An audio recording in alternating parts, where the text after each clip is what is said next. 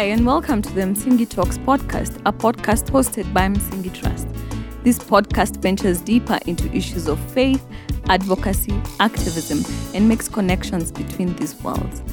Psalms 89:14 states that justice and righteousness are the foundation of God's throne.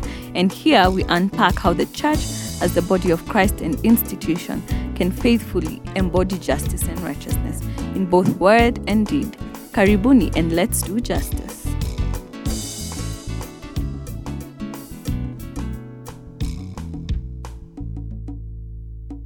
Hello, everybody, and welcome to another episode of Msingi Talks, a podcast hosted by Msingi Trust. Msingi Trust makes the connections between faith, justice, and advocacy. And today's conversation is very special to me because I'm hosting a dear friend of mine who will talk to us about her mental health journey and her faith and everything in between. So I'll introduce to you June. Um, June, karibu sana Talks. Asante sana. Thank you very much for having me. Karibu. Who are you, June? Who are you? wow. Um, my name is June Thuna. Um, who am I? what do you want to know? My name is June Thuna. I um, I have a lot of passions, and one of the main ones is that I'm passionate about mental health and mental wellness. Um, I am a psychologist. One of my trainings is as a psychologist, but I am also a trained carpenter. Um, yeah, I also do different things. I've published a few books. Um, yeah, is that what you're looking for?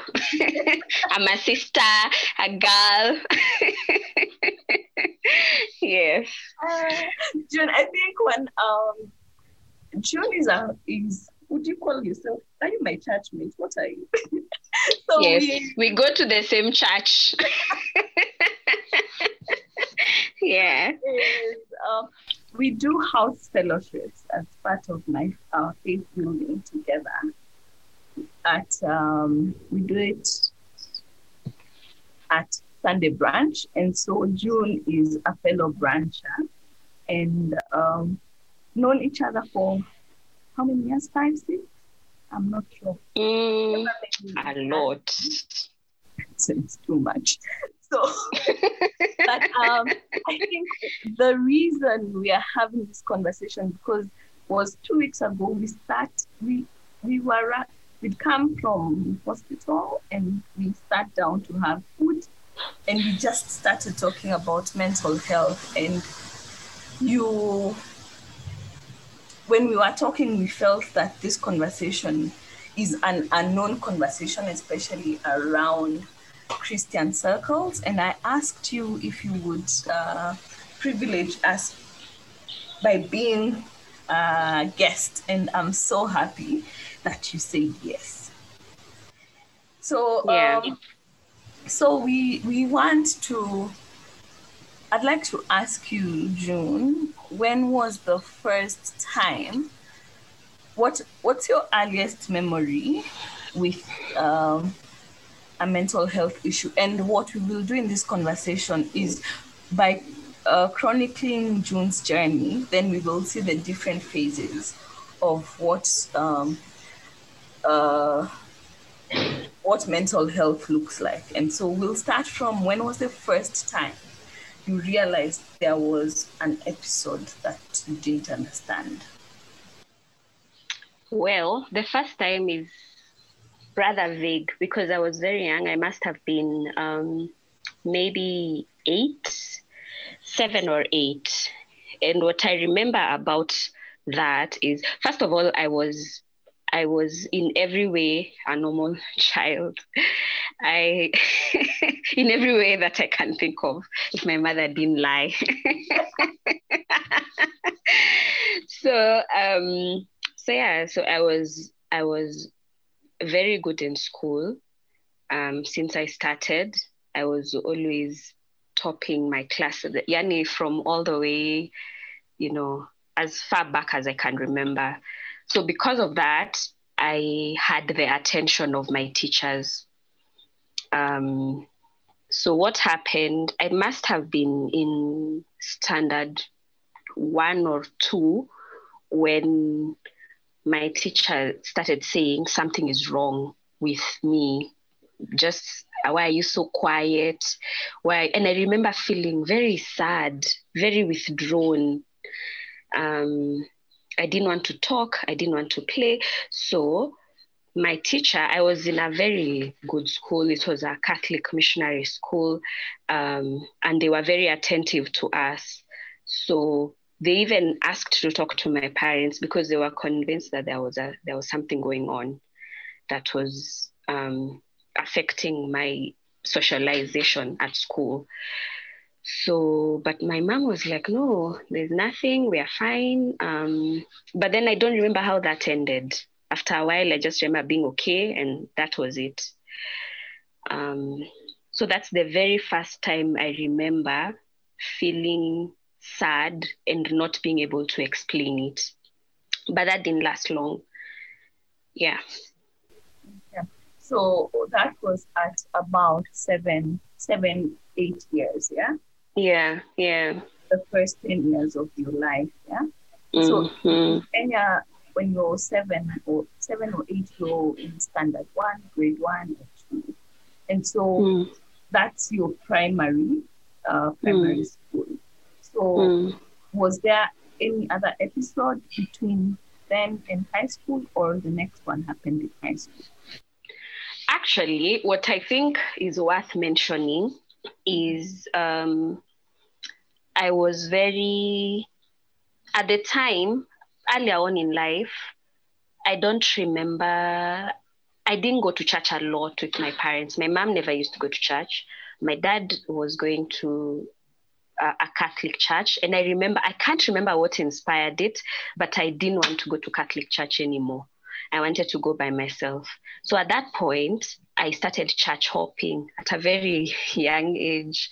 So I remember from around around the same time that this was happening in school, I was also trying out churches. So I've gone to many churches. I went to Anglican, I went to PC. And for me, I was just looking for a place where I can connect with people. I loved listening to stories about God. I you know, I really got co- plugged into um, the church community. But then I hadn't gotten to hear that you needed to go to one specific church. So I just to go to any church. So I went to those churches, those were Corino churches. Um, sometimes I'd go there. Sometimes I'd go to three churches in a day. I wonder how my mom processed it. I don't know, or my dad, that I'd just walk out. And I remember one time uh, going for a crusade and I hadn't told them. And the whole night, they were the whole evening, they were looking for me among the people because it was a very crowded crusade. Because they had lost me. Of course, I didn't have a phone, so they were looking for me. Finally, they found me with a torch. They found me seated among people, So and that was a just to explain to people for Yeah. Kenyans, a crusade yeah, is like an, a large open air gathering. yes, The church puts up a stage or a semi-permanent structure, and then they, they do church in the open for the masses. yeah, yeah. So, so, and I'm saying this because I think there's a con- perhaps there's a connection to what now we're going to go into, but so I got very curious about God. I got very curious about God. I got very fascinated by people who would talk about God, by um, the mysteries. It sounded like he was so mysterious that he can heal, he can save. What's all that? So from a very early age, that was my go-to. So even throughout my mental health journey, I always felt like my the experiences I, I had had as a young child, I always went back to them, you know. But they said God can heal, but they said um, all that. So it formed a foundation for me for now, the next phase of my life. Okay. Do you remember Yeah. uh, Mhm. transitioning when you were you had that uh, episode in class one, two? Do you Mhm. remember how you transitioned out of it? No, I don't remember. Right. Yeah. All right, so, so. so now you're, are we now in high school? Well, just before high school. What? Uh-huh.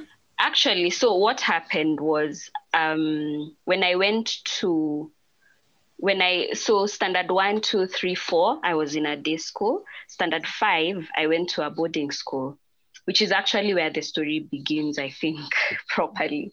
So when I went to boarding school, like I said, I already had that background of I leaned on on on God a whole lot. So I went into high school and I felt like I began to have experiences I didn't understand. Um, that I could only explain as spiritual experiences. So, like having visions, seeing visions, um, hearing God. What I was convinced was hearing God. Still am. Um, so, and because of that, I was very bold. I started preaching, you know, preaching to my classmates and I got the attention of my teachers. I remember teachers calling me, you know, being very fascinated by the fact that I was preaching. Of course, I was I was top in my class. I was preaching very passionately. Um, I remember being able to call my classmates because somehow I I got a following. So um, it just became quite dramatic. I got a following. We would spend so much time praying, and a lot of mysterious things would happen. You know, people saying they're seeing angels. So we got to experience. I think our uh, we were. I don't I don't know whether many people have similar experiences, but yeah. So we used to have very um, dramatic prayer meetings, uh, and and so you know we'd be called by teachers. I used to feel like teachers would depend on me to pray for even them. Um, so before I knew it, I I was sort of leading um, a, a, a, a, group of people parallel to the already existing Christian Union. And in fact, the Christian Union at the time really fought me. They fought me, you know, they said I'm I'm going against I guess I started early going against mainstream church. Don't worry. because I remember they they tried to make sure that I didn't get any role in the Christian Union, anything they really wanted to finish that whole car movement, you know. But people loved it because of how spontaneous it was, how you know it was like the cool one. Um, so yeah, so I gained yourself. Well, if I say so myself, for sure.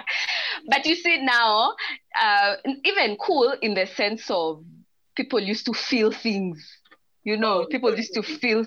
Yeah, so I don't even know whether it's like cool in the right way, but it's just that people used to feel things. People would speak in tongues. People would, you know, those things that the other guys are just like following a proper system. Oh. So, anyways yours was more interesting. There was drama. Yeah, yeah. And then we are kids, so you went to a place where you do you don't know what to expect. It's it's a little yeah. So um, yeah, and then now because I was I wasn't failing in class, teachers didn't have a reason to in fact teachers encouraged it because i remember them saying instead of making noise in class you guys are reading the bible so there's no i mean it's cool.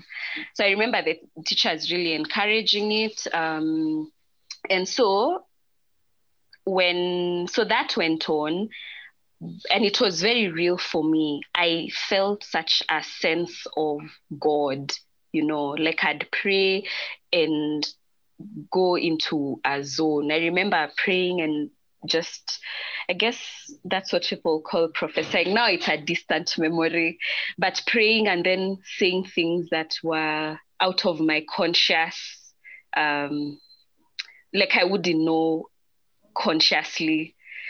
So, um, so things like those. It was very intense for me. I used to have very vivid dreams. Um, yeah. So yeah, so I, I got the nickname Preacher, which I have tried to shake off. Preacher, but said said in Kikuyu, my local language. Mohujia. Mohujia. so I have tried to shake. that name. Eh? At what? Have you given us a name?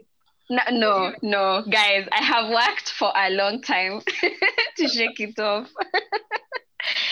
yeah. So, um, so the how why I started with this story is because a little while before leaving primary school, I felt like okay, so there are different ways to explain it, I'm sure, but let me just tell you what my experience was. I felt like that what I used to feel, think was the presence of God, it left. Mm. I felt like it left. And I remember going somewhere. I went to I went somewhere because it was so clear the day it left. Yeah. It wasn't even um, at gradual or anything. I felt it's like I had a coat on and I removed it and it was no longer there. So I remember going to the field, our school field, and um, lying down on the grass and telling God, if you don't come back, I'll die because I don't know how to live without it. Because mm-hmm. um, I felt so abandoned. Um, yeah, so I mean, later on, I guess there are other ways of explaining it, but that is what that is how I saw it that I was with God and then he walked away. So I kept asking, is it because I sinned? Did I do something so that the presence of God left me? What was that? Um, and then I went on and did my my standard eight exam. So I remember, you know, the way parents are called like to did you go to boarding school in primary or you went in high school? Okay. okay. okay. So because kids in primary, like you're still kids. So what usually happens, I think even in high school, but they really try to pamper you um, before you do your exams. So yeah. they came, they try to, you know, they talk to you, they spend time with you, they allow parents to do that, and then they prayed with us. It was, it's really, it's usually really nice. On that day, because I was already beginning to feel I had already felt like God left. I remember when they started talking, I cried so much, and mm-hmm. everybody assumed I was crying because I was afraid of the exam. I was not afraid of the exam, really. I wasn't. I felt like I had worked hard enough. I I was going to ace it. I there was nothing I feared about the exam. Mm-hmm. My only tears were, um, what does it matter if God already left me? Mm. So I remember I cried really like a, a, whole lot, and then it even became a thing where people were trying to encourage me, um, mm. but it didn't matter. Um, so then I did my exam. Um, I didn't pass as well as I had thought. But now, when I tell you what I got, I did pass. because you, you say you didn't pass as well as you thought you would when yeah. you got admission to one of the best schools in Kenya. Yeah, yeah. We always like June and I have a very like, long running history inside jokes about uh, high school. But um, before we get to high school, June, I'd like okay. to, to, to, talk. Was there before on the day, uh, coming to the day that you felt God and, and God's Spirit leading you, was there like something that prepared you for that? Did it just happen automatically? Did you wake up and just feel it leave? As you, like I just when you look back, do you yeah. sense that there was something that was coming that you didn't that you weren't aware of? No. Mm-hmm. I I didn't. I just woke up one day and it wasn't there. And I guess in the same way that the people, the adults around me yeah. had decided that, you know, that God uses you, which is what they used to say. God is using you. So they I didn't feel like I don't know, maybe they didn't understand it. And so even me trying to because I tried to talk to them and it was even very difficult because I just used to cry a whole lot you know, I didn't understand what was going on. And so even they wouldn't have understood. And you see, that's where my story began of trying to then be normal, then just be like everybody else because um, and don't even it's very rare that i talk about this because my my pursuit has now to just has been to um, just live like everybody else what are those things you're talking about you know but i know how hard it is um anyway yeah so how hard it so is? that's no no i was just going to say that there now as i've gotten older i've found that there are various ways of explaining what i went through Mhm. um, and sometimes i think that the people around me the adults around me were also not equipped to understand it and explain it much as they loved me and they cared but um, it's very when you when you put when you call things spiritual i think it is frowned upon to then try to understand or explain or you know pu- you know take them apart and understand what they're about. So when you label them spiritual people just say that's a god thing and um, don't try to explain it. So i didn't have a lot of people trying to to walk with me and say what is this you're going through? No it was just um, you know it's a god thing nobody understands so yeah. So you you you passed very well next one. Yeah. no, no, that's the thing. Actually, no, that's the next thing. Because I was Yeah. going, I'm going to disclaimer and say I did not fail. The total, so I was the first class that did the exam where you, the, uh, the total marks were 500. So everyone was aiming for above 400. Mhm. I was like, I was convinced that with God, I was going to get at least 460. I was sure I was going to get that. I had been getting that in my school exams. Mhm. Um, no, I think the highest I got was 455. So I thought that for my final exam, I'm for sure I'm going to get 460 and above. Mhm. Because you know the way they say they make your school exams harder so that your final exam you ace it, something like that. My final exam, I got 423. Look at you. Listen, listen, listen. So for me, and everybody was like, oh my God, you got 423. That's so good. For me, that even sounded like rubber stamping that indeed God left. Wow. Indeed, God left. Yeah. And again, it was very hard for, to have this conversation because it was dismissed as, but June, you passed. What are you looking for? The people who got 200, I was like, for me, it's not just about the grade. It's true. And in fact, the next three days, I didn't leave my room. And in fact, that is where depression, like real depression, began for me. I remember having the worst nightmares. In fact, all I remember are the nightmares, the strange dreams I had, because I have, I don't have um, clear recollection of what happened after that. It's like Yeah. the world became a blur. And what I was trying to explain was this is not about the grade because life has no meaning if God left. Because clearly he left. He doesn't talk to me anymore. I don't see, I don't experience him anymore. Um, and when I went to high school, it's even hard for me to talk about that without getting emotional because I couldn't experience um, joy anymore. Over the years, I've tried to come up with words to try and explain what that darkness feels like. When people say that the sun stops shining, it doesn't even feel like a figure of speech when you're in that state. Yeah. Everything does feel gray.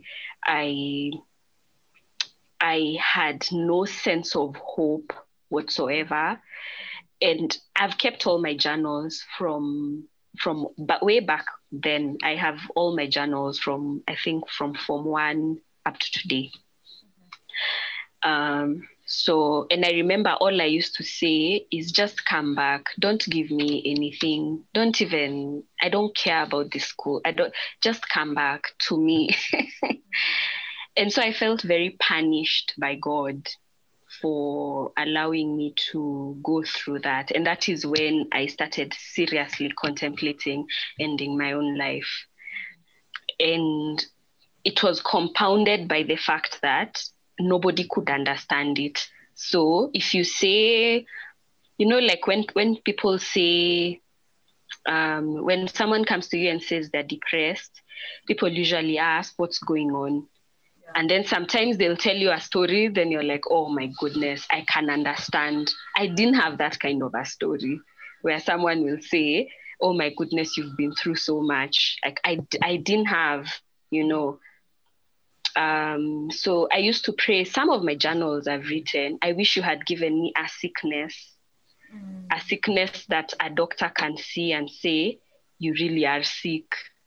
Yeah. Because um, at some point I did get sick. Um, like I was having um, um, pain like in my stomach, headaches, of course. But you know, those are stress related. So I'd go to the doctor. The doctor would say, um, that there doesn't seem to be anything wrong with you. Um, but even the doctor, I went to Kikuyu Hospital, and even he said, uh, You're really stressed, you know, because I was. Um, yeah, so th- that was really difficult. I I remember at one point I now these memories, some of them I, I am even told because I forget. When it's very intense, my, my brain shuts some of those, you know, selective amnesia. But I remember I was found behind one of our halls, um, crying, like very hysterical, crying and saying, I want to die. And then they took me, I don't know, took me where I can't remember exactly. I just remember after that, my mom was called. And um, so I still felt like people were not listening to me because even when she was called, they were assuming it's the pressure of school. I was in a very competitive school. So the assumption was I was feeling under pressure because of the academic work or something. And that wasn't it. So um, so they told her if you you need to. They thought that maybe my folks were also pressuring me to perform well. That wasn't it at all. So they told them. In fact, I remember one of those counselors said, "I've only dealt with three such cases in my life, and two out of those three ended up committing suicide." Um, and so then after that um, i was even i, I was i think my case was too complicated for the counselor so i was sent to the chaplain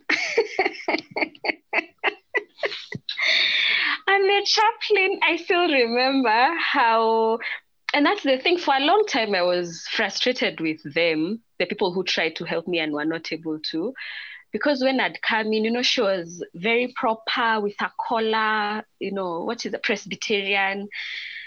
And so she'd look at me and she'd feel for me because I was in a very desperate place. I'd walk in and just start crying. And she'd pray. She'd pray and pray and pray and tell me go to class. So it got to a place where some mornings I couldn't go to class before I went to her and I didn't say anything. I'd just walk in and then she'd pray and then I'd go to class. We'd cry, we'd cry, and she would cry. I mean, she was very empathetic. Only I don't know that she knew what to tell me. Um, yeah, I don't think she she would have. I don't think she she knew what to say. So she just prayed. Um, yeah. And um, what was your relationship with mm-hmm. yourself and your peers at that time when you are experiencing your the darkness, the mm-hmm. episodes? How was it for you socially uh, in that space? So what I did was I withdrew a lot. So what helped was that in high school they didn't know who I was before. So my withdrawing looked like it's just her personality. Up to today, they are very surprised that I even talk because wow. I really withdrew. Yeah, right. wow. They're like, oh, you mean June the quiet one? No, yeah. So. Lies. yeah, so I withdrew a lot, and um, because I was always, and sometimes I'd feel so overwhelmed that I needed to talk to somebody.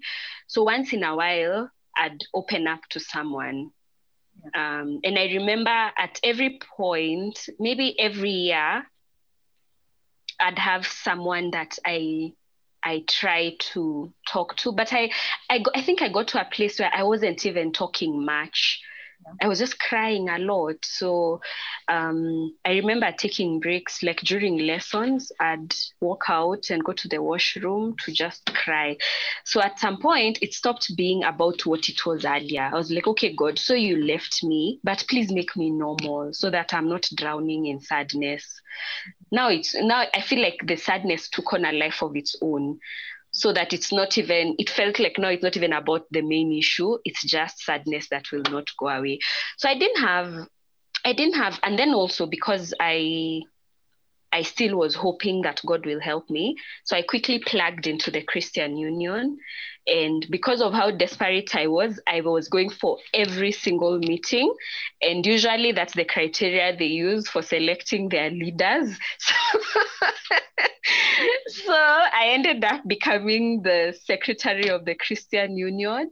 Um, yeah. And then I also noticed that um, I didn't want to go through. I mean, our Christian Union was very lively. We used to have all these gigs on in the during the weekends.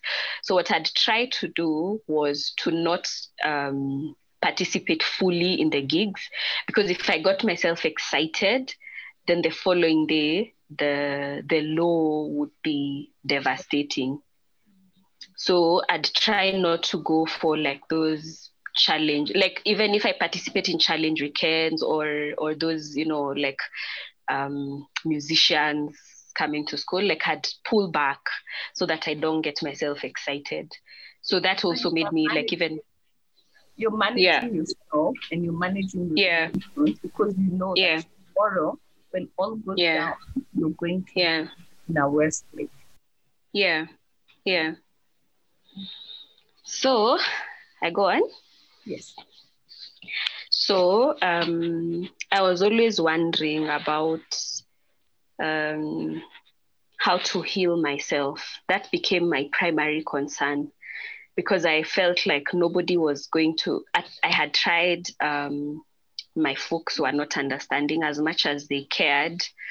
They didn't know what to do. Um, it felt like they were very helpless. Mom was constantly praying and fasting, um, especially when now the the story of suicide um, was was came up as an issue with the counselor. I didn't tell her, but the counselor told her, the school counselor. Um, so, had you told the school counselor that mm, you were contemplating suicide? Or how did that? No, but because of how I was found, you remember when I told you I was found somewhere saying that I want to do it? Then now they took me to i honestly don't remember how that story went it's uh, it's blurred in my mind but that's what they told me that they i think they took me to a room and then they told her i don't know whether she came it's mm. i don't remember the details um all i just all i remember was is the the pain that was so bad I really I feel like if I felt that pain today, I would still contemplate suicide. Mm. It was it was overwhelming anyway. So so when um I, I, I mean I, I kept trying and I remember one time in bed um going through that pain. I, yani, it's so clear in my mind. I was I was on the top bank. It was around midnight I was crying like a baby and trying to muffle the cries because I mean it's a dormitory, so you don't want people to hear. And I remember swearing to God, mm-hmm. and I said, "If you heal me, I promise you, I will not let anybody suffering the same way mm. um, come to me and not help them in every way I can. Mm. You know, I will I will do everything I can because I just thought I think at that point, even though the pain was a lot, I started to think maybe there is purpose in it. Maybe you have a plan. And um, so around that time, okay, now I don't remember clearly. It was, yeah, so it was around that time. We used to have these uh, sessions we'd call talks after you've done your exams. They'd call um, speakers come and talk to you about drugs, about HIV, about, and we used to be so bored. so bored. So we'd carry. oh my god and hiv and i don't know what so we'd carry people were so um it was so funny so people would carry pillows pillows and water bottles just go ready to sleep but then this one, so because it, it, would be rare for somebody to give you a fresh perspective on HIV. We just feel like they'll tell you how you get it, how to avoid it, how to. like, people those bad pictures. Remember those pictures? Yes, oh yes. And smoking. You know the one for smoking where you have like ugly organs. Yes. So nobody cared. I think people just became desensitized. It's like, ah, finish up, we'll be done. But this particular one, they brought someone to talk about um, I don't even remember. I think they were just telling us their life story. I don't know what the context was. And one of the things they talked about was how they suffered with suicidal thoughts. And then they were they went into details about now that caught my attention because I really wanted to do it. So and then they talked about um, how they had planned to do it. They tried to, I think, to to drive off a bridge. Then something happened. Then they tried then they said that the final attempt was with a certain combination of drugs. And they said the names of the drugs. And what did i do? No, yes. no i didn't buy but i wrote it down. I mean we were in yeah. boarding school so i was waiting. I was like this is what i'm going to do. Now i have a plan mm-hmm. which is specifically why i would not uh, in public talk about exactly how I have thought of doing it and how I have tried. I realize that it can it can work against you know some people. So so now I was sure, and he said they are over the counter drugs, the mm-hmm. whole combination. I was giving too much information. Right. And I don't even think he realized it because he was the principal of a high school. So I would have thought that he would know better anyway. So um, I went back home and I decided that that's what I was going to do. Um, and this was in so this this is after so I finished high school after that talk. Then I was going home for good, you know, now to join university. So around that time, I I got a job and stuff. So I had a bit of money to, you know, to buy for myself the drugs. Um, and I remember I joined a church. We have a mutual friend, Mark, introduced me to a church, you know. And so I'd go, um, and but I wasn't known. I mean, I was very quiet. By that time, I feel like that had become my like my temperament. so I was a very quiet person. I never used to talk because that's all I was thinking about. My whole life was consumed with my mind is my enemy. How do I fix it? And if I can't fix it, I'm going to kill myself because I can't live like this. Mm. So I remember going for uh, one time, I'm in bed. It was a Saturday night. I remember so clearly. It was a Saturday night. One of the things I used to do as a way to pass time, whether I was feeling overwhelmingly sad or not, I'd be online checking out how people ended their lives, what types of suicide notes they wrote, how they managed their families before, how they, and that would make. Hmm? Was this this was during high school still, or after? Uh, so during high school, I'd think about it, but I didn't have a phone, so I couldn't Google stuff. Yeah. So immediately after high school, I got a phone, and now, so during high school, I'd write about it a lot, which is actually how my mom found out, because mm-hmm. part of how she found out because she saw my journals. But then immediately I finished high school, I got a phone, and then I got a a job. So now I could I could Google. So one of my way my pastimes, you know, like the way I don't know what kids go online to look at. So my thing was mostly the suicide stuff. So one time I was feeling really bad and so overwhelmed that I decided that now I'm going to do it. I've tried, I've read every book I can find on how to improve my mental health. I'm not able to. So I decided I'm, I was going to do it and now I had a plan because I had listened to to this guy. Um, so I went to bed and I remember I told God that um, I want to do it tomorrow and I'm ready, but I'm going to give this one last chance. Um, so I'll go to church tomorrow. It was around 2 a.m. when I was having this prayer, when I was making this prayer. So I said, I will go to church tomorrow. And if you want me to, to leave, then communicate hope to me in a way that you know I will not miss it. Don't be vague, because those days I used to be very angry with God. Don't be vague. Don't, you know, don't be vague. Don't make it very specific to me so that I know you want me to leave. And I don't even want you to tell me the details of uh, of uh, of what my life will look like or anything. I just want you to tell me that there is hope ahead. Uh, so I went to church, but I was very ready. In fact, I was going to church, and then later on, I was going to meet up with my friends.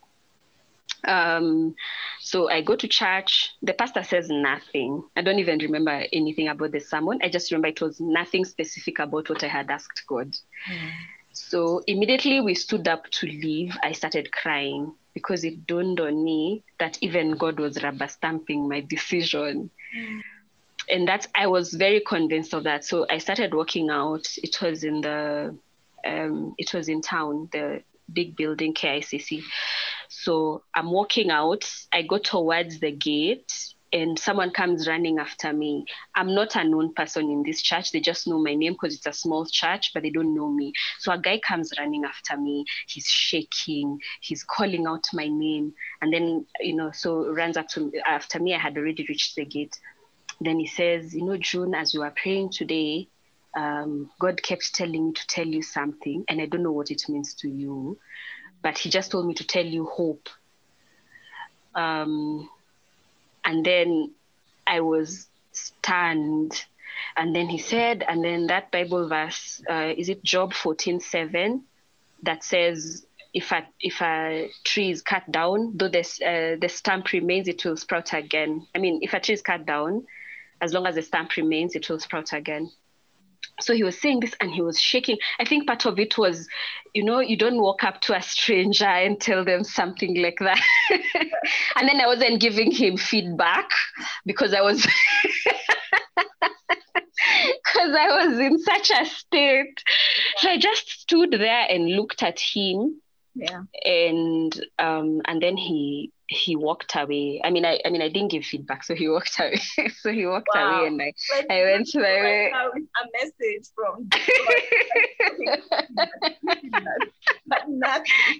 no, I don't. I'm like, let God go and give you your pat on the back, because now, because now I, I, you, you have to remember that I also had a bit of bile with church because of the experiences I had had. So I thought I'm not gonna give you feedback, lest lest there's a way like I'll trace this down to you found this somehow. I don't know how you you know. So like I read my journal somehow. Yeah, like maybe. So I don't want to give you that feedback. So I I went on, I cried the whole way, but I kept thinking nobody knew my thoughts nobody knew nobody knew what i had been thinking it was just the last night so how would he have accessed my journals and to be honest though i have gone through that um, that very powerful desire to end it after that because yeah. of that story mm-hmm. it has it makes me hesitate yeah. I've had two other times where I almost did it. But when I remember that, and I remember the fact that nobody could have told him, and I remember the prayer I prayed, I just think then there must be a reason. I don't get it, but there must be a reason. Yeah. All right. Cool. So we've, I think we've transitioned from high school now. It's yes, joined the workforce. Yeah. Um, that's between now 20 and 30. Well, no, college, because college. that was me joining before going to college. Before going to college. But also, yeah. there was instances where, because now in college you were away from home. Yes. Was there anything that happened while in college or college? Yeah, yeah. College was, I mean, college I relaxed because I thought now I need to figure it out by myself. So if it's pressure for school, I didn't put pressure on myself to work too hard. I didn't fail. wow, wow. I didn't also because I was doing something that I was very curious about because I chose to do psychology. Yeah. And in fact, along the way, I started getting frustrated because I kept wondering is there no current research based in Africa why is everything we are studying sounding so foreign? So that really frustrated me in school. Mm-hmm. Um, but anyway, yeah, so I'd do my reading. I, I didn't attend many of the classes. I, I focused on myself. I tried to be happy.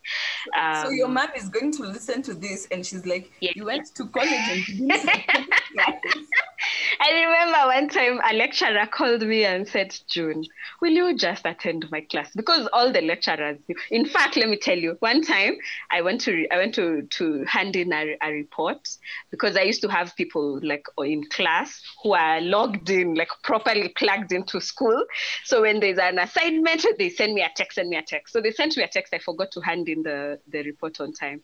So the day I go to hand in, I go to the the lecturer's secretary's desk and hand in the assignment, and then I say, "I'm looking for Mr. So and So. Is this? Um, I wanted to hand in this assignment." He says, "You don't even know my name." yeah, I mean, you don't know my face. You don't know me. like, is this the right place to hand in? Surely. yeah. So, I mean, so I could have, it's possible that I looked like I was not serious with life, which is fine because I felt like I knew what I was going for. I just wanted to, I wanted to see whether I can find um, wellness, mental wellness. Msingi is a Swahili word meaning foundation. Our name and mandate comes from Psalms 89:14. We host engaging conversations on faith, social justice, and advocacy across all our social media platforms.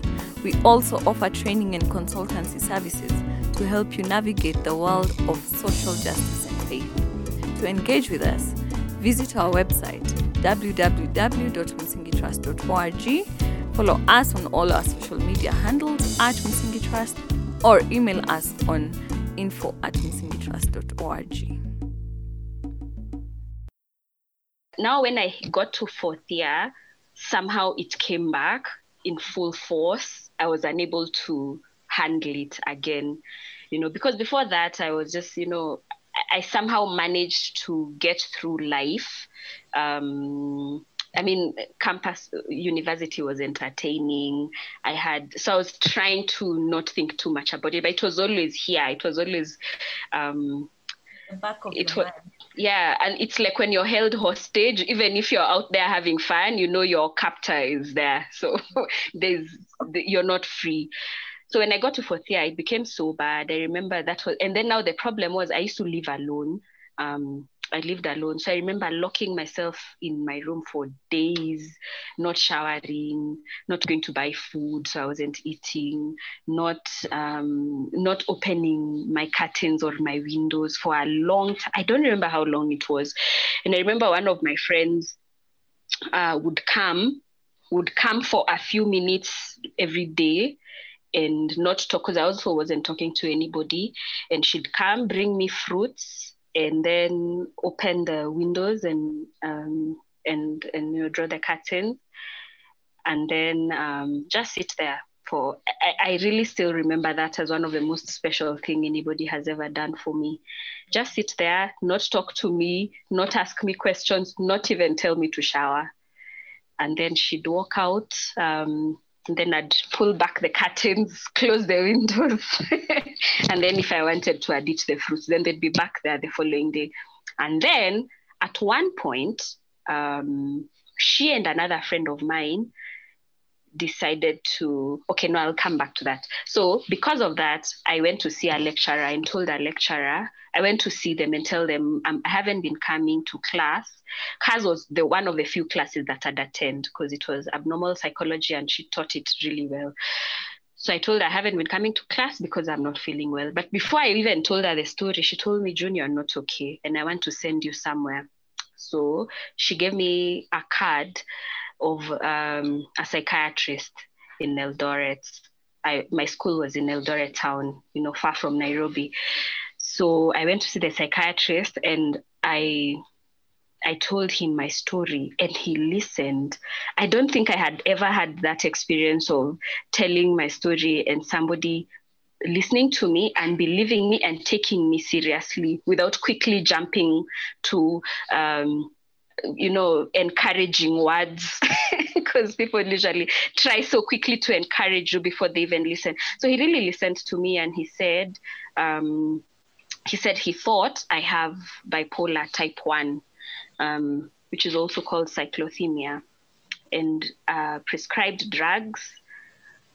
Uh, and I remember going back. I bought the drugs and then I went back. Even before I took the drugs, I really cried because I kept thinking it wasn't in my head. It's a real thing because I was always worried about I mean, and I heard it from many people, you know, June, encourage yourself in the Lord. You know, June, don't let, don't, uh, don't, I mean, there are so many Bible verses, you know, don't let your heart be downcast. Don't, and I thought if I could, I would. And so sometimes you walk around feeling so guilty for feeling the way you're feeling. Um, so I felt like when he listened to me, um, he understood the powerlessness I was going through and so around that time is when my friends also came and said they're going to be praying and fasting um, for me.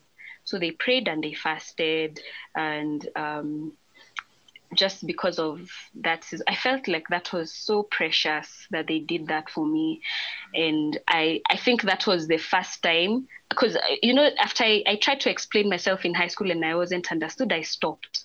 Mm-hmm. So this was now the first time I was trying to explain in high in college what I was going through, and I was happy that for the first time someone listened. You know, a few people listened. Um, yeah.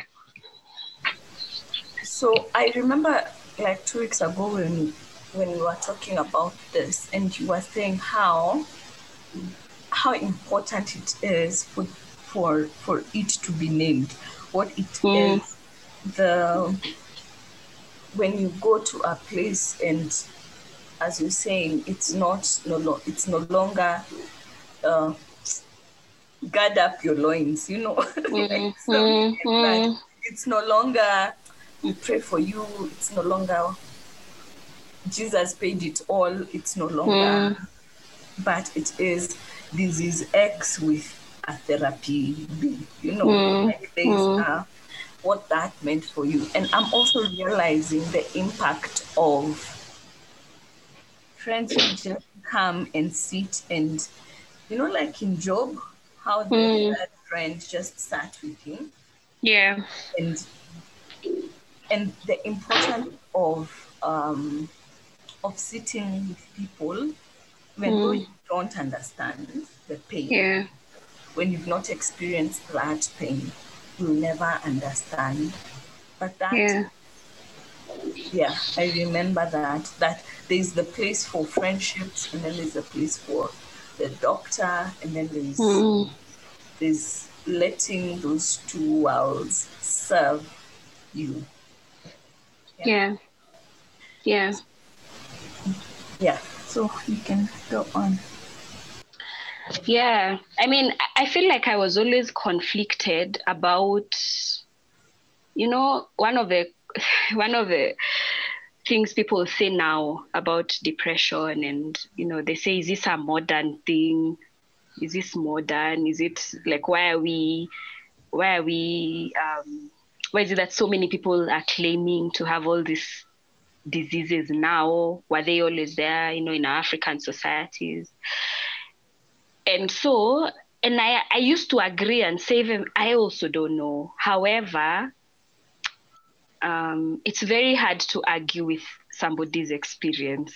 It's very hard to argue even with my experience, you know. So I say, I don't understand. I don't know whether it's new. I don't know. You know, like that person who was healed by Jesus and went back saying, I don't know what happened. I don't even know the guy. I just know I was blind and now I see. So we don't ask me questions. yeah. I really liked that story because I, I also used to say, I don't know. In fact, I don't know whether it's bipolar. I don't know whether it's that I, or at least for a long time, I didn't. I don't know whether it's bipolar. I don't know whether it's a spiritual thing I went through because I also tried a lot to look for people who had similar experiences. Like people who, so I don't know what it is. I just know that I am not well Yeah. and we can't dismiss it because if eh, because clearly like now when i talk to people i realize it's not normal for you to wake up every day and think will i kill myself today or not that cannot be your daily morning conversation like your morning routine which it and it has been mine for many years you know for many years. I didn't know another way to live or you're constantly telling yourself maybe live until this time until this time. You're trying to convince yourself that um, that this episode will go away or will pass. Um, yeah so college was like that i had and you see the thing is something else that i think is worth noting is that it wasn't written on my face Mm, yes. it wasn't written on my face. Many people who know me would be very surprised to hear me talking like this. Because the only time that, I mean, even in high school, the thing was that I was quiet, not that I was sad. Yeah. I was quiet. So people would, would say, you know, June, the quiet one. Um, unless I let you in, I don't think there's a better mask than laughter because I laugh a lot, you know, I laugh a lot and, and, um, I'll have a good time. And sometimes it's not even that the laughter is not genuine. It's like what I'm saying. You're laughing, then you turn like then you turn around and your captor is still waiting. So it's like the you know the way you laugh and then the very ending of your laughter is that uh is Mhm. sadness. Yeah. Yeah, it's there's yeah, there's sadness. So it's not that actually the laughter was fake. And so I laugh a lot. I have tried, you know, exercise and all these things to try and feel better. But um yeah. And I think one thing that really taught me in in my in our friendship is you remember when we were having lunch and we we we actually had come from just laughing, like Yeah. silly, stupid, intense, fun laughing. Yeah. And then when you were taking me to the bus stop, I was told your face has changed. Mm. You remember that conversation? Yeah, I remember. I remember. And you were like, this is me. This Yeah. is the reality of my life. That you and Yeah. I hadn't known that. That was the first time I was Yeah. able to catch it because me and you can laugh for nothing for two hours. Yeah. And Yeah. laugh. Yeah. Yeah. But yeah. if, if you're not if you're not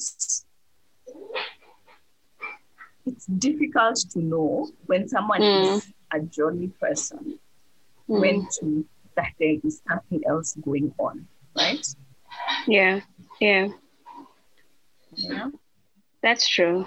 so are we we are we are now we are in college Yeah. college you're diagnosed college did Yeah. you end up taking the drugs the meds I What- did. what I did. And How I was that? hated every minute of them.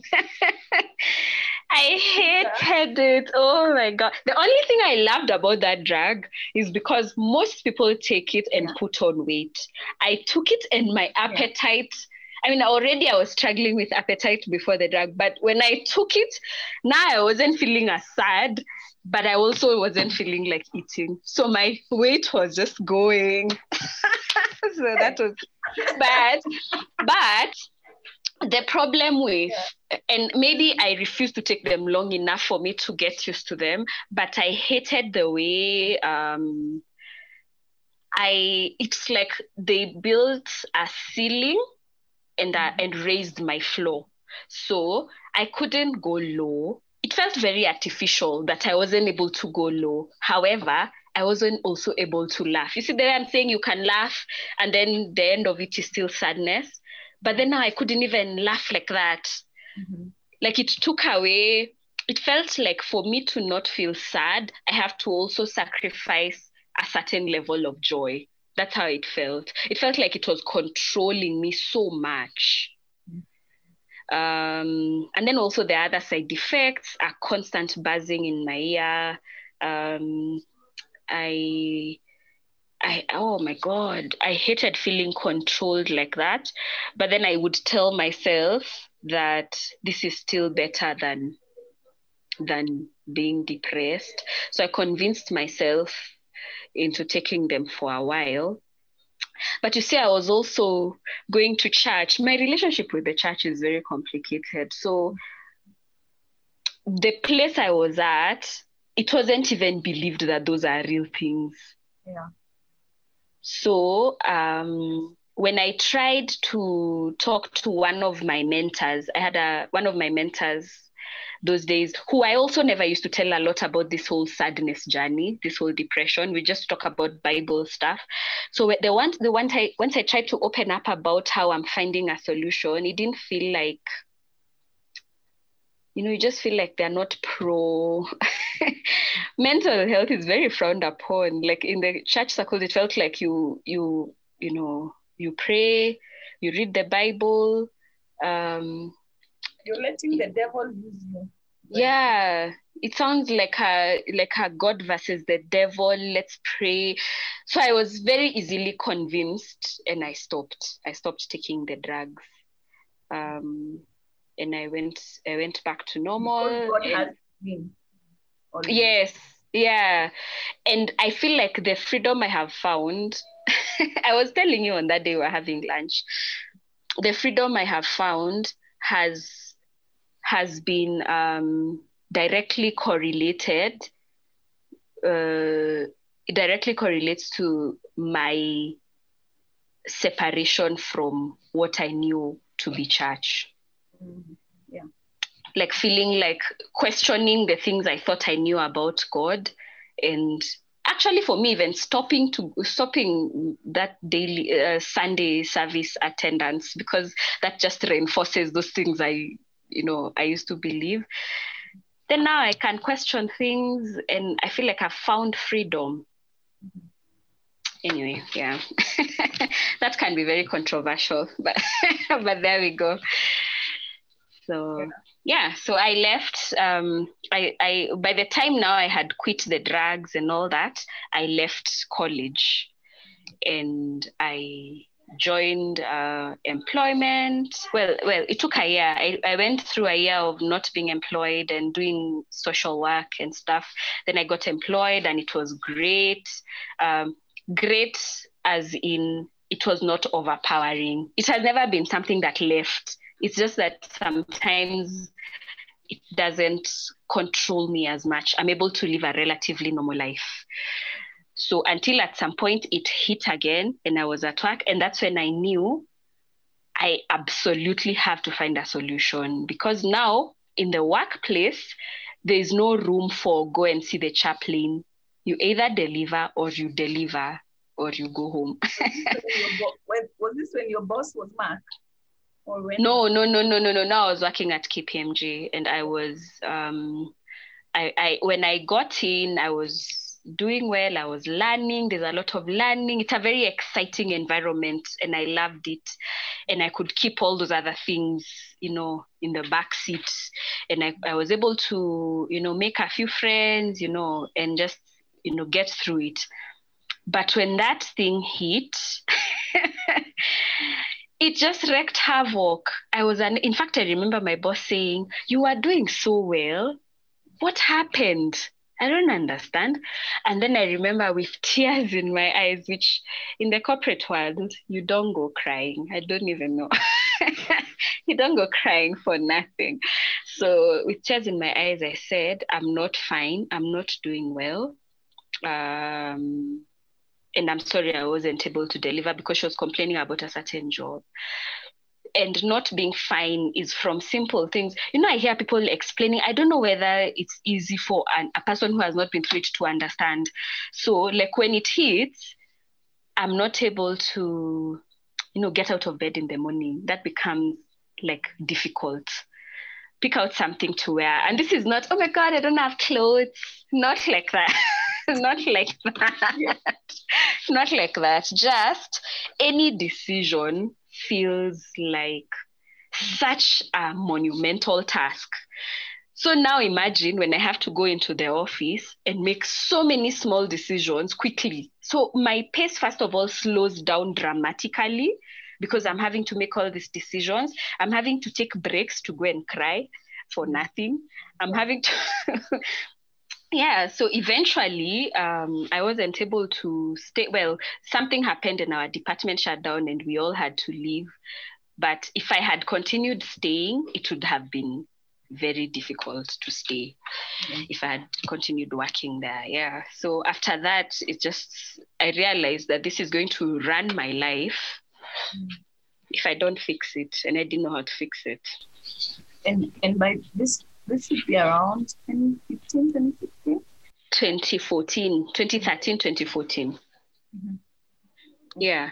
Well, actually, no, 2014, 2015. Okay. Yeah. So you okay, you left employ formal employment and then mm-hmm. afterwards what happens in the next chapter so and, sorry before we get to that maybe we can mm-hmm. talk about mm-hmm. employment the place of mm-hmm. employment and mental health oh yeah what what do you what do you think is that what's the need for for you know the way they a HR person. Mm-hmm. What's the and especially for fans that are very busy like KPMG yeah. yeah. What's the need for awareness on mental health issues? Wow. Yeah, because you know that's the thing. Like when someone gets sick, you see the point of the organization is business. Mm-hmm. So and business it means people because you need the people to be productive. Mm-hmm. So usually when someone breaks a leg, because we know the talent we hired, we support them to get well and then they get back to work. Mental health doesn't work like that for in many cases. So um, when someone suffers, it just sounds like there's a lot less grace in the corporate world, a lot less resources are allocated to um, assisting people to get back on their feet. Because I mean, there are many cases, and I saw many cases of people going through divorce, and so they are a, a bit less productive. And because those ones are, you know, they're treated as deal with your stories, then you come, like, don't bring your stories. Yeah.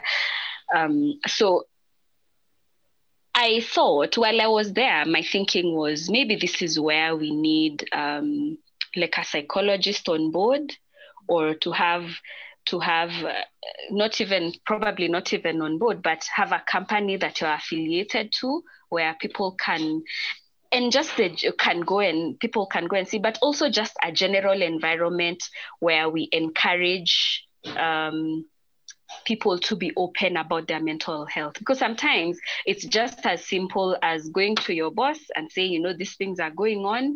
Um, so so that they are in the know so that they are in the know. Because people go through a lot and it's it's not that they are any less intelligent or any less um, devoted to the organization. It's just that you can't separate the human from i mean the work that they're doing from who they are at a personal level.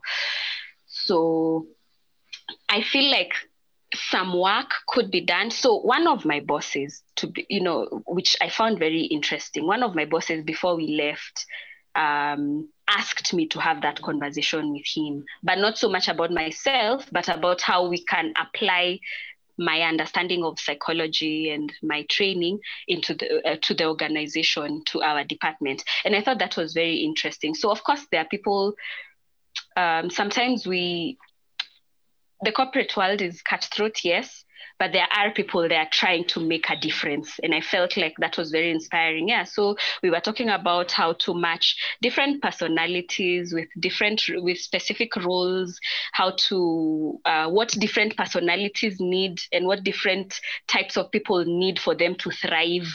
Because some of it is a lot of desk work are there people who we can give jobs that are uh, that involve a bit of creativity? Just all that because it's not just about helping the depressed person. It's about helping everybody thrive mentally while they're in that organization. So there are people who they're writing reports and doing the you know the technical work but maybe they're also very creative and a bit of creative work would enhance their other roles. So doing such things i don't think it's a simple solution you know, because sometimes we assume just seeing a therapist will help. Not necessarily. I actually think that, you know, um, yeah, so seeing a therapist may not be the only way to solve that problem. It's a it's a bit of a complicated problem because our minds are very complicated and we're all dynamic people. But um, those are conversations that should happen um, just and I mean even the organization would benefit because everybody would become a whole lot more productive.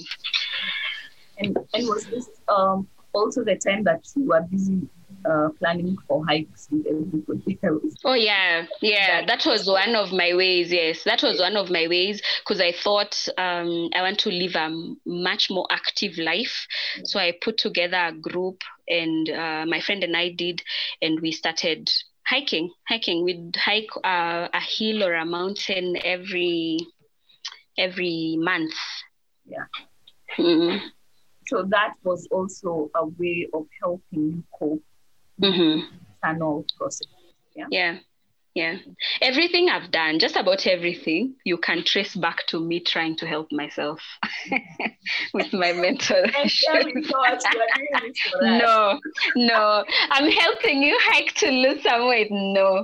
I really like i feel like in fact i was thinking the other day it's like that has been the main thread of my life mm-hmm. you know so yeah.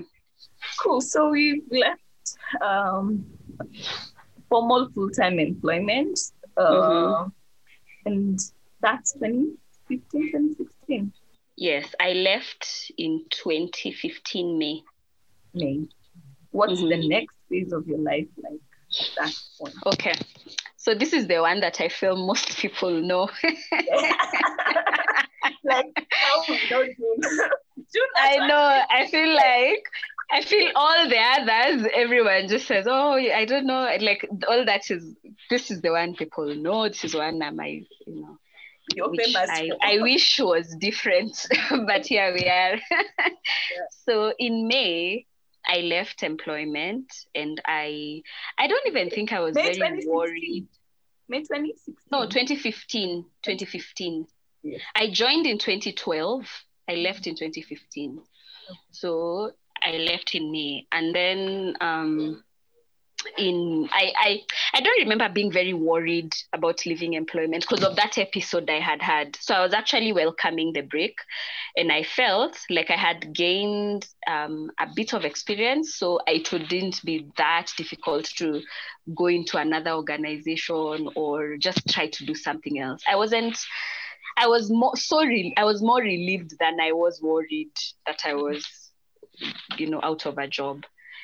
And then, um, so I started sending out CVs. I had a, a few interviews. Actually, I only had one or two. Um, but as I was, I remember as I was waiting for feedback um, from one of the directors I had met, uh, the only one I got to meet actually. I don't remember, but I think there were like one or two. So when I I was waiting for feedback from one of them, and then my mom calls me. I was at a friend's house and said, you know, she'd been having a flu, a flu for a long time. They had said the previous year they had said it was pneumonia, so she had been going to the doctors a while. So she calls me and says, um, you know, I've gone to the doctor. They had been running tests and a certain doctor had said you need a lot more tests because this is this doesn't look like pneumonia anymore. We don't know what's going on. So she calls me and says, you know, these people are saying that and then she hesitated and said, No, let's just talk at home. I told her, I just tell me now. then she says, They're telling me that it's cancer. I didn't even believe it because cancer doesn't happen to people like us. you know the way like you know i had i didn't even know anybody personally who had cancer. I had heard of it as um so i just said uh okay we'll talk to someone else. I was i don't think i was panicked enough because i just thought we just need another doctor to rule it out. What is that? What kind of cancer? Then she said leukemia. Mm-hmm. and then so the following week we went and got another doctor's opinion and in fact, it was so bad when she went to do the test because she had been sent by a, another doctor to a certain lab. When the lab guys did the test and got the results, they told her, We even need to call your doctor and tell them the results now so that they tell us whether they want us to run another test because mm-hmm. it is serious. so um, so yeah so we got to see the other doctor but the other doctor was relaxed she told us listen if i was told to choose a cancer this is the one i would choose wow because i know because she said this is the easiest to manage this is the so you see, the us now we're like, oh, okay, okay, this is like the flu of cancers. Like it's the it's the baby cancer. So we said, oh, this is amazing. So um, so we we didn't we didn't we stopped panicking. And then she said that in fact the drugs are not it's not an iv kind of chemo. It's tab it's uh, capsules. So she was given the capsules and we were okay you know. So we stopped panicking. We went home. She took the drugs week one. Um, and then the second week the third week she started like having symptoms like she was swelling and and she she just started looking weird. And then uh, i was with her because now i didn't have a job. I was with her and my little sister at home. Then she started collapsing she said collapsing. She collapsed once, twice. Anyway, so we went to hospital. We discovered, uh, we rushed her to hospital. By the time we got there, she was completely unconscious. She was in a coma. Um, it turns out that yes, she has the baby of cancers. Mm-hmm. It's called CLL, um, chronic lymphocytic leukemia. Uh, but you know, bodies are different. So usually it responds to certain drugs well and people live for many years with it. I have learned that now there are many people who have it and they're fine but she was not responding as they had expected to the drugs. So i mean i won't go into all the stories. It's it's been a long journey trying to find find that drug. But what was interesting was as now as she, when she started taking the drugs her mother my grandmother um, had been complaining about uh, about pain, pain in her arm, pain in her armpit, and all that. So one of the relatives thought, let's go to hospital. This sounds like it might be serious, more serious than because she had been complaining for a while. But she just dismisses it and says, Oh, I'm feeling a bit of pain. So they went to hospital and found out that she also had cancer. Stage, they said it was stage two and they were saying it's very the lump is very close to the skin. Oh, now has was scary. They were saying we need to do surgery yesterday. But by this time we had had all these stories about surgeries happening in kenya and then you know them not going very well. So we opted to go to india. I had just left my job. Nobody else was available to go with her. So i quickly volunteered and went to india. Um, uh, I took her to India, left my mom. I figured the ones who are here, the relatives and my dad, will be able to take care of her while I'm in India. Um, I thought I'd go for about a month or two. Uh, that's what they had said, maximum three months. It ended up being 10 months. Uh, and I feel like that is because of how intense the experience in India was, my mask started wearing off. Like now it became harder for me to manage that and still have a mask on because I had lived my life wearing a mask so that people don't see the ugliness and the sadness and the darkness and and you know the way myself you were asking like my view of myself i always i was always convinced that nobody wants to see that darkness. And I still feel like there are a lot of things we say. There are some quotes we use that I feel don't encourage people to talk.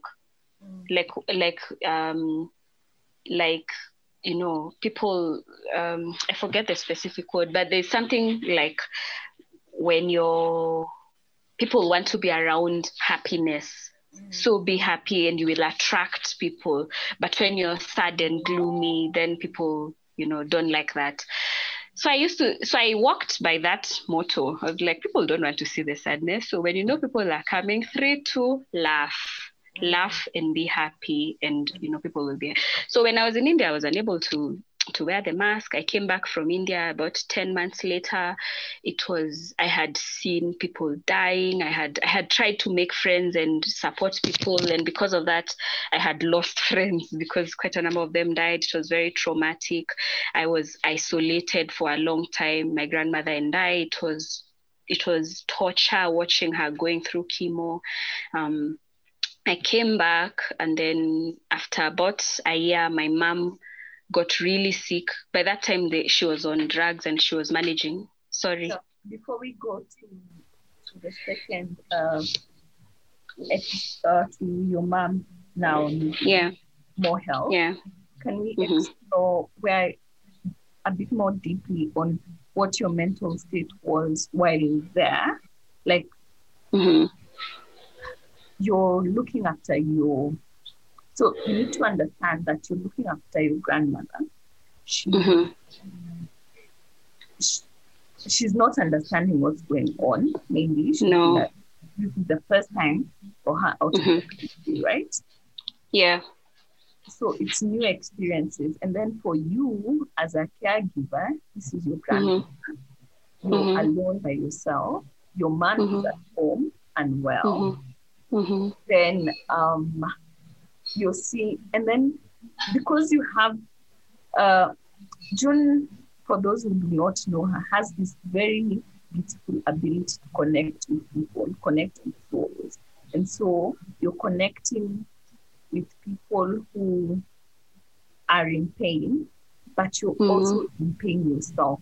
What was mm-hmm. going on mentally for you mm-hmm. health wise? Were you were the dark episodes back?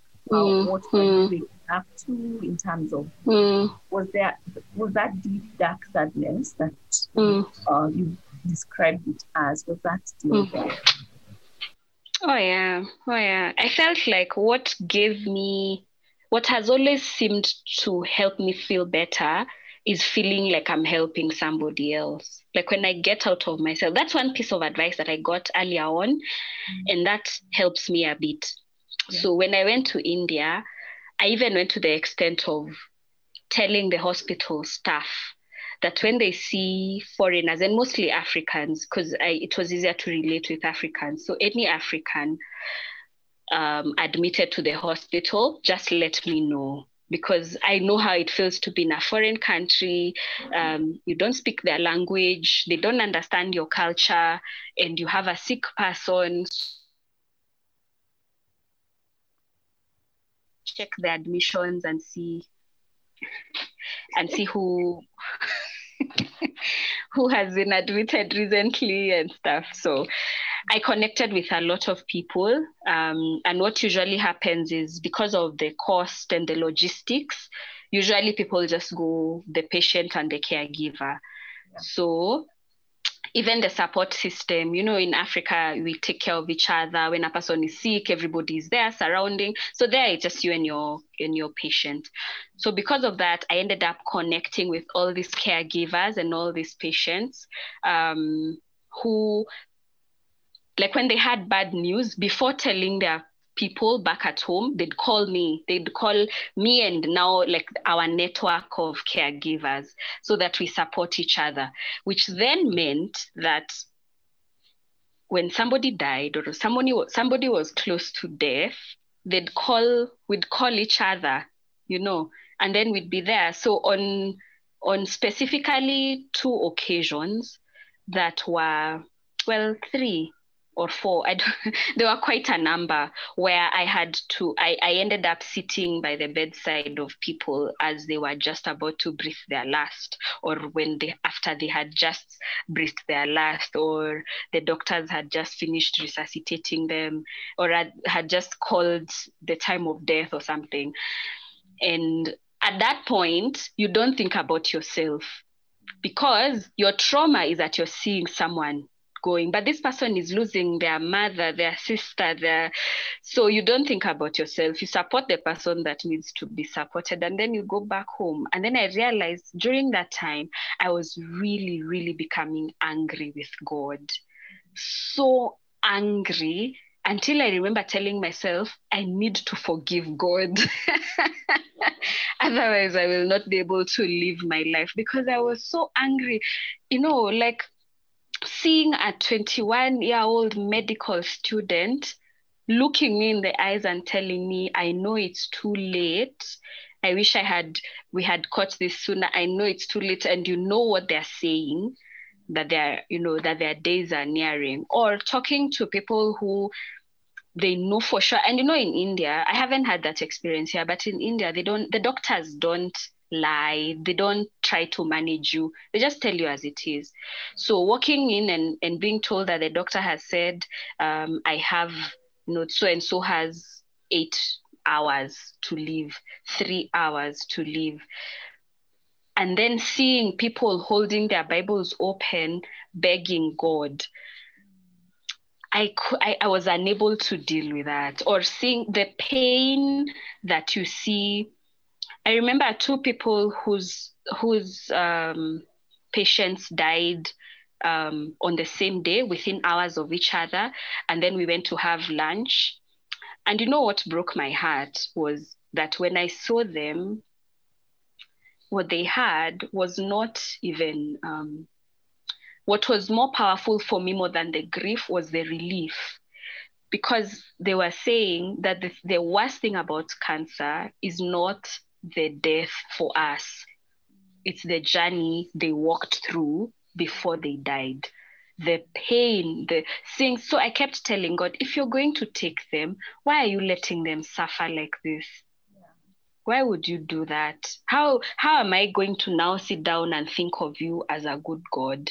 How does that work? And one of them, one of the ones I saw was a little five-year-old baby who died in so much pain they had to induce a coma. How would you do that? So i my now my and the darkness gets worse when you can't deal with god. Because how do you i can't talk to people. I i don't want to hear anybody praying near me. I don't want to i kept asking god what have i you know i think they call it survivor's guilt. So why am i here I have wanted to die for all this time. You don't take me, you take the ones who people are begging you and crying for you to let them live. One of my friends who died left a three month old baby. And I kept telling her, just hold on, just hold on, giving her porridge. She, she, you know, some of the things I don't like hearing people talking about cancer patients is implying that the people who have survived have survived because they have the will to live or because they i'm just like it's because you don't know the ones who died. I know people who if i was to pick people who chose life and and were positive till the end i know them and they still died. So don't tell me or they didn't pray harder they don't have more faith. God just chose to do it. So it's an easier conversation for me when you don't try to speak for God. Let Him speak for Himself, because um, because it's up to today. Every time, you know, I was telling my therapist because now I see a therapist. I was telling her every time I read the book of Psalms and the book, the books of Psalms and Job, they induce an episode so I have to be very careful how I read them because I feel that agony of questioning God um, and that frustration, especially Job, that frustration of people arguing with you about your questions for God. Yeah. No, because my questions are legit. I'm not even questioning that. I mean, I'm a sinner, yes. I know I've done things um, and I'm not righteous. But tell me about that baby. Tell me what they did for them to be in so much pain. Um, yeah, so the episodes were there. I started having nightmares. But what was what was distinctly different about that episode is that I became extremely angry. Mm. Angry, angry with God, and therefore angry with everybody. I was lashing out. I didn't want to hear people encouraging me. I especially hated people praying in my presence. So I'd mm-hmm. tell people, if you want to pray, pray for me in your closet. Pray for for my mom and my grandmother in your closet. I don't want to hear it. And anyway, God doesn't listen to me because what prayer have I not prayed? And we're still here. Yeah. And, and so, eight months in, you're told your your shosho, your grandmother can come back. Yeah. What was that for you? You know, to be honest, and this is not even a very good thing to say, mm-hmm. but I can't say I was overjoyed. My heart was too broken at that point. Mm-hmm. Because how i mean and even the way when we came back the celebration was oh my god we prayed god has answered our prayers I'm like, I don't know because there are many prayers he didn't answer. So I even feel like that is arrogant. How do you, how do I have, because I lost friends. So I'm happy. Of course, she's my grandmother. I'm happy. I was happy that I didn't have to, to, I mean, she came back with her in good health, in good spirits. But that is as far as my happiness went. I couldn't say now I'm happy because God answers prayers because oh my God, look what the Lord has done. No. What? Because I felt like to say that also negates the prayers of the other people or it invalidates or you can't it doesn't make sense if you can't trust it, if you can't count on it. So are you then saying that if we pray, God will answer? Um, this way. No, God doesn't have to answer this way. So I came back rather jaded. In fact, I came back really, really, really, really angry, so angry that I now started feeling like it's affecting even my relationships because I just became, I felt toxic. I still, my memory of myself during that time was that I felt toxic. I felt like now the mask has come down, so I can't hide my sadness. I'm not able to like it, it feels like it takes too much energy to hide my sadness. Um, but now on top of the sadness, you see, before I was sad and withdrawn and quiet. Now I was angry and vocal. yeah. Was, was this a time where you you would also ask for space away from Sunday? Yes.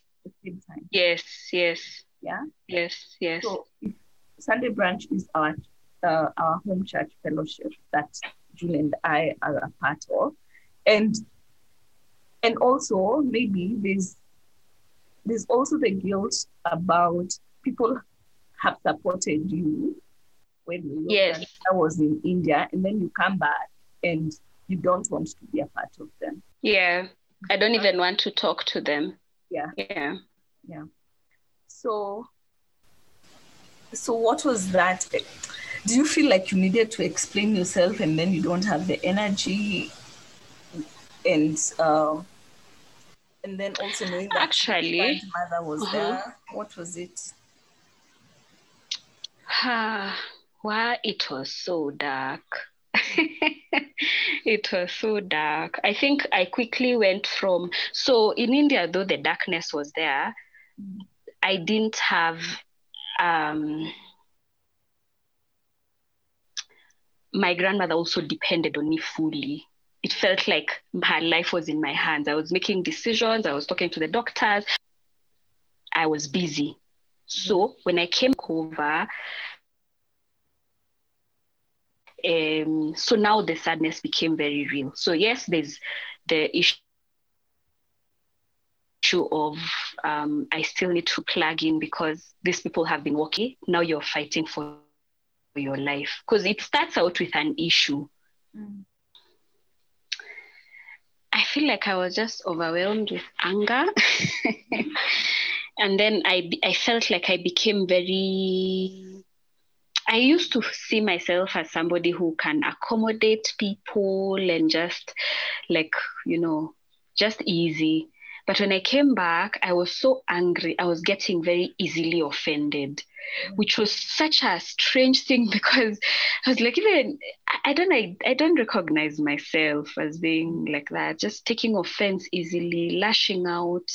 Um, um, harboring grudges. So now I, I suppose because my most intimate relationship was with God and I was having, uh, you know, the mother of fights with Him.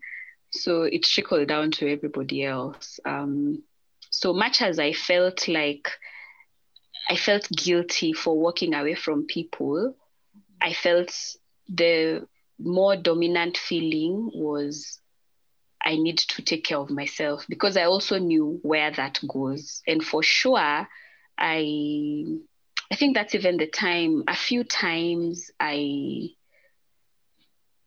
I got carried away even like drinking. I mean I didn't get into too much mischief, like too much drug related mischief, but I I I remember drinking and just feeling reckless a bit yeah. for me, you know, I mean, I'm sure it wasn't at a, it didn't go too badly, especially like the drinking, but I remember feeling reckless, feeling like I don't care, um, feeling really angry and being sure that I wasn't going to survive it. I was sure I wasn't going to survive it. So I felt like I'm nearing the end. Um, and you know what helped me? Mm-hmm one of the things that helped me was I decided that if I'm nearing the end and if it's this bad, then I will do only the things I want to do. I will not do things that I don't want to do because, um, uh, yeah, because I mean it's the end anyway. So I like like creativity. I like working with my hands. I enrolled in a in a carpentry school. Yeah. if you've been inspired, challenged, and or enjoyed this conversation and would like to contribute to this and catch up with more of such, remember to follow us on social media at Msingi Trust, share this podcast with your friends and family, and also consider making a donation to support the production of this podcast. Donations can be made through PayPal, msingikenya at gmail.com, Patreon at Msingi Kenya, or through M-Pesa, plus 254 792 176 030. Kwaherini, and thank you for joining us.